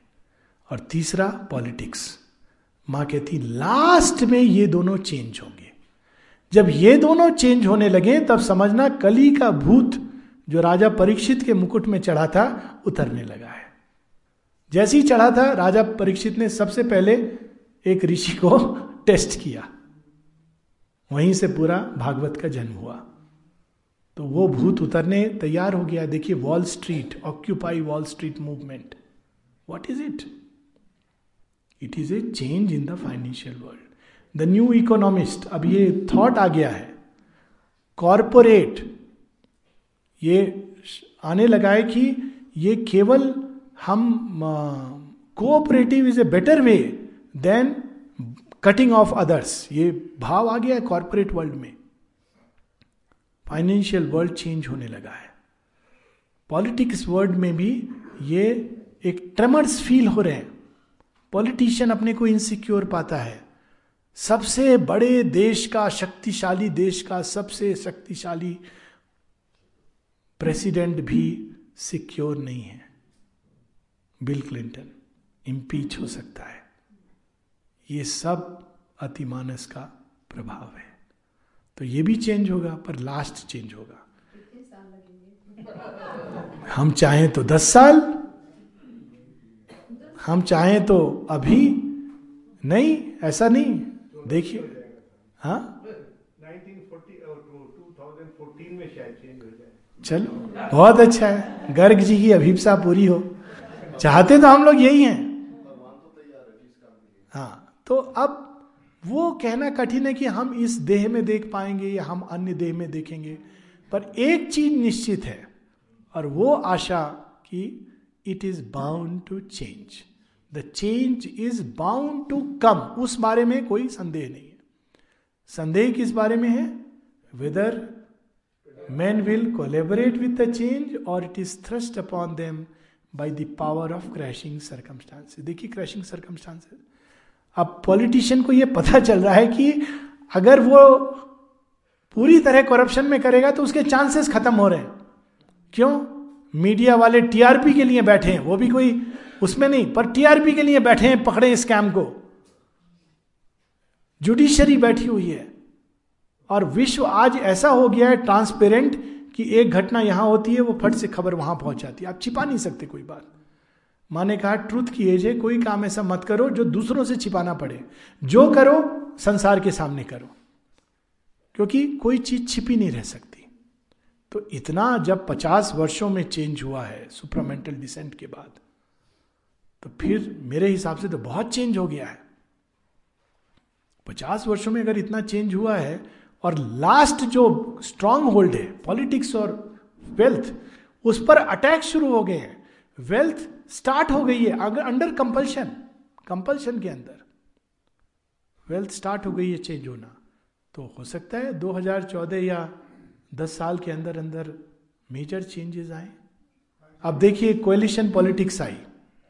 है ना? माता जी ने एक जगह कहा था we want a party without we want a government without party जहाँ लोग पार्टी नहीं जीत रही है लोग जो कैपेबल हैं वो आकर मिलकर राष्ट्र बना रहे कोएलिशन गवर्नमेंट जो आज एक नेसेसिटी हो गई है it is a step towards that तो ये तो आएगा ही आएगा। एक क्वेश्चन है। हाँ। जैसे इंडिया में कई सारे आश्रम और गुरु वगैरह हैं। I mean religious spiritual type के। देखने में आ रहा है कि उन लोगों के पास भी बहुत पैसा है आज की तारीख में वो इकट्ठा कर रहे हैं। पहले जो शनिंग टेंडेंसी थी वो थोड़ा कम है। तो is this a sign that the money is coming back to the divine या फिर I mean what is the truth in that according to you और your reading of the things no opinions no views really no opinions no views मानव को मानव शरीर ही मिलेगा हाँ। या वही वही तो चेंज होगा जो उन्होंने कहा। मानव को कुत्ता नहीं बनेगा। हाँ छछुंदर नहीं बनेगा, सांप नहीं बनेगा। बस, और बेटर मानव, ना केवल मानव। इस जन्म में जैसे मानव वो तो देखिए, पंडितों को भी तो घर बनाना था। तो भगवान ने नहीं भटकाया चौरीस लाख योनियों में पंडितों ने भटका दिया। क्योंकि अब वो क्या करते बेचारे? उनको भी अपने बच्चों के लिए एम्बिशन है। हार्वर्ड भेजना, हार्वर्ड नहीं तो अच्छा दिल्ली पब्लिक स्कूल में अगर भेजना हो तो उनको कई हज़ार रुपए निकालने हैं। तो कौन देगा कई हज़ार रुपए? तो लोगों को कहा, देखो, ये सब तुम नहीं करोगे तो चौरासी लाख योनी अब कोई भी मनुष्य गधा तो बनना नहीं चाहता है, वैसे गधा बना हुआ है, लेकिन फिजिकली गधा नहीं बनना चाहता है। तो उसने, थैंक गॉड, हम ना के, मानव ही नहीं, बेटर मानव ये सब इस थ्योरी में तो जो टेररिस्ट हैं जो ये बम्बार्डमेंट करते बेटर पर्सन नहीं बेटर पर्सन और देखिए हो रहा है। अब देखिए डकैत वही बात हुई ना डकैत जो डाका डालते थे निशंस हत्या करते थे। अब पॉलिटिशियन बन गए। तो अब नहीं। जोक से पार्ट वो निशंस हत्या नहीं करते हैं और अब पॉलिटिशियन धीरे धीरे चेंज हो रहे हैं क्योंकि वो रियलाइज़ कर रहे हैं कि भैया हमें वोट भी अगर चाहिए तो हम ये खुले आम ये नहीं कर सकते। बंदूक लेके खुले आम शादी में वो अब हवाई फायर करते हैं, मर्डर करवाते हैं, पर अब वो भी मुश्किल हो गया है। राजा भैया भी अब पीछे हट रहे हैं कि भैया मैं भी ना पकड़ा जाऊँ, क्योंकि जगत इस तरह का हो गया है। ये समीकरण ऐसा हो गया है कि पॉसिबल नहीं है। ये सुपरमाइंड के एक्शन के कारण it is not possible internet की एज है। कोई ना कोई मिल ही जाएगा जो मोबाइल के थ्रू और इंटरनेट पे एक पिक्चर पोस्ट कर देगा, आप ढूंढते रहो। पहले कठिन होता था, क्योंकि एक आदमी ने अगर कहा तो सबसे पहले उसका खून होगा। अब आपको ये सब करना ही नहीं है, आपने मोबाइल पे फ़ोटो ली, एसएमएस कर दिया हाँ हाँ सौ लोगों को। एक प्रोग्राम आता है, बहुत सुंदर प्रोग्राम है। सुंदर is a perhaps not the right word but अच्छा प्रोग्राम है।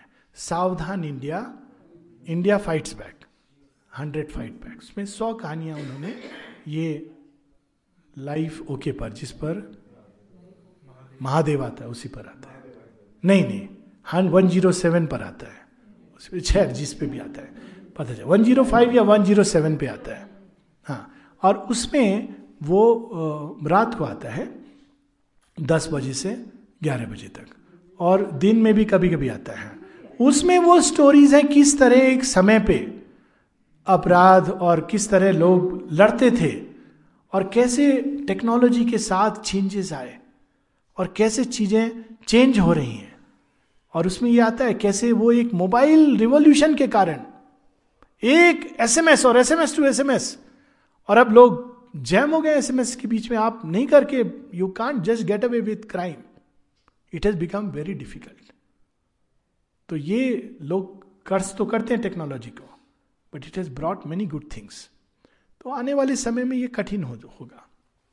फिर हम लोग बेटर मनुष्य बनेंगे टेररिस्ट भी बेटर बनेगा, और सब लोग, सब सब कल्याण की ओर जाएँगे। हाँ बस, बिल्कुल। हाँ। इवोल्यूशन तो हमेशा ही साइक्लिक रहा है, यानी चतुर्युग आते हैं, और चतुर्युग के बाद, कलयुग के बाद फिर से द्वापर त्रेता नहीं होता है, एक नया सतयुग आता है तो it is always a ascending spiral तो वो उसी श्रृंखला में, जैसे माता जी बताती हैं कि और ये एक अकल टीचिंग भी है, उस पर बेस्ड है, कि छह साइकिल्स हो चुके हैं और छह प्रलय हो चुके हैं, किंतु इस बार प्रलय नहीं होगी। सिंबॉलिक प्रलय होगी सिंबॉलिक क्योंकि वो नेचर का एक रिएक्ट करने का मोड है, जैसी भविष्य पुराण में प्रडिक्शन है तो सिंबॉलिक प्रलय सुनामी केदारनाथ, इस तरह की घटनाएँ होंगी। जहाँ मैसिव वो होगा। लेकिन कंप्लीट प्रलय जो होती थी, जहाँ मासेज ऑफ़ सिविलाइजेशन चले गए, वैसा नहीं होगा। जाएगी ह्यूमैनिटी काफ़ी कुछ समाप्त होगी। तो वो, उसके बाद अब एक नया युग धर्म। अब ये जो युग धर्म है, बिल्कुल सही है कि हर एक युग का एक धर्म होता है। और ये एज ऑफ़ ट्रूथ है तो इस युग का धर्म है ट्रूथ जो मुख्य एम्फेसिस होगी, वो ट्रूथ पर होगी। ट्रांसपेरेंसी पर होगी। जो कुछ छिपा है वो आवरण के बाहर आ जाएगा। वहाँ पर अब अनमोल के प्रश्न का उत्तर देने का मुझे अवसर मिल गया। यदि गेरवा वस्त्र और दाढ़ी के पीछे एक शैतान छिपा है तो बाहर आ जाएगा। हाँ बिज़नेस छिपा बाहर आ जाएगा because is the age of truth और यदि एक शैतान के पीछे एक पुण्यात्मा छिपी है वो भी बाहर आ जाएगी। So this is the age of truth और इस युग का धर्म है, सच बोलो सच महसूस करो, सच के अनुसार जियो और जहाँ तक संभव है, सत्य आचरण करो। इस युग का ये धर्म है। और वो करने से हम ऑटोमेटिकली तैयार हो जाएँगे सुपरमेंटल क्रिएशन के लिए। और जहाँ ये सब नहीं होगा, वो धूल धूसरित होने के लिए तैयार है। ये माता जी ने युग धर्म की स्थापना से तो हो गया था 56 के बाद, अपने एक मैसेज में की। 1971 का एक मैसेज है men countries continents the choice is imperative चुनाव अनिवार्य है। क्या है? ट्रूथ और द एपिस तो इस मैसेज के बारे में पूछा कि ट्रूथ किसको आप ट्रूथ बोलेंगे? ट्रुथ तो वो बात आ गई ना, लोगों ने फिर कि ट्रुथ तो सब चीज़ के बियॉन्ड है, सब पूछा तो माँ ने फिर बताया कि ट्रुथ का अर्थ क्या है? कैसे इस एज में हमें सिंसियर होना है? ऑनेस्ट होना है ट्रांसपेरेंट होना है। और देखिए, बच्चे भी यही डिमांड करते हैं। आप केवल बच्चों से ये बोल करके कि ये आपके बड़े हैं, इनके चरण छुओ, नहीं छुएँगे। कहेंगे, हम जानते हैं ये क्या है। रिश्तेदार आपके होंगे। हमारी नज़र में तो ये ऐसे ही वही हैं। पर अगर वो किसी को सच में कोई अच्छा है तो उसको रिस्पेक्ट देते हैं। परंतु spontaneous not on outer things तो एज ऑफ़ ट्रूथ बच्चे पिताजी, आप कह रहे हो कि सच बोलो, ईमानदार बनो। आपको तो देखा उस दिन आप झूठ बोल रहे थे। आप पहले अपने को ठीक करो, फिर मुझे ठीक करना। एज ऑफ़ ट्रूथ हर जगह ट्रांसपेरेंसी पॉलिटिकल फ़ील्ड में फाइनेंशियल वर्ल्ड में। देखिए, हर्षद मेहता का जो बबल बस्ट हुआ, अब ट्रांसपेरेंसी अनिवार्य हो गई है। शेयर मार्केट में अनिवार्य हो रही है। क्योंकि आप जो शेयर में लगा रहे हैं, उनको प्रॉब्लम होगी नहीं तो। They don't want to face another crisis so it is इस युग का जो धर्म है, जो माँ ने एस्टेब्लिश किया it is truth truth within truth without कलयुग का युग धर्म था मात्र भक्ति फेथ इन गॉड क्योंकि वो ऐसा अंधकार था, जब केवल फेथ इन गॉड आपको बचा सकता था। इस युग में, क्योंकि एक नई क्रिएशन होनी है, वो सब तो है फेथ भक्ति all that is fine but truth is a indispensable requirement for this age माँ से किसी ने पूछा था, बच्चों को क्या सिखाना चाहिए? माँ कहती हैं one thing which is necessary to teach the children is that truth wins always इस पर माँ ने कमेंट्री भी दी है, जब किसी ने कहा, ये आपने कैसे कह रही हैं? ट्रूथ विंस हम तो देखते हैं कोर्ट केस हार गया। तो माँ कहती, तुम उसी को ट्रूथ समझते हो? तो मेरे अंदर again I am sharing a very personal revelation again because ये कहीं लिखा नहीं है। जब भारतवर्ष का योग प्रारंभ हुआ तो भारत को योग के लिए मंत्र दिया गया था, वंदे मातरम. फिर जब 71 में वार हुआ तो माता जी ने एक इंग्लिश में मंत्र दिया था, जब किसी डिसाइपल ने पूछा what shall we do to help India in this hour of crisis तो माँ ने एक मंत्र दिया था उस डिसाइपल को supreme lord eternal truth lord in his aspect of truth let us obey thee alone and live according to truth.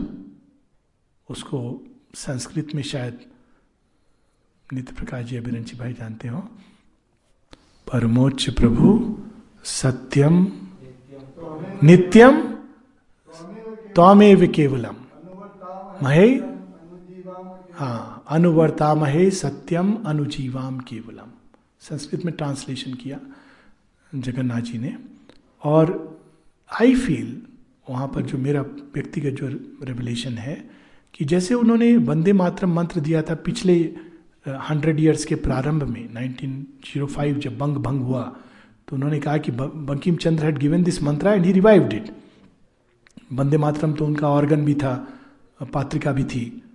तो इस युग का मंत्र है, सत्यमेव जयते नानृतम, सत्यमेव जयते नानृतम, सत्यमेव जयते नानृतम, सत्यन पंथा वितो देवियाना। This is the path of truth हम लोग यहाँ रुकेंगे।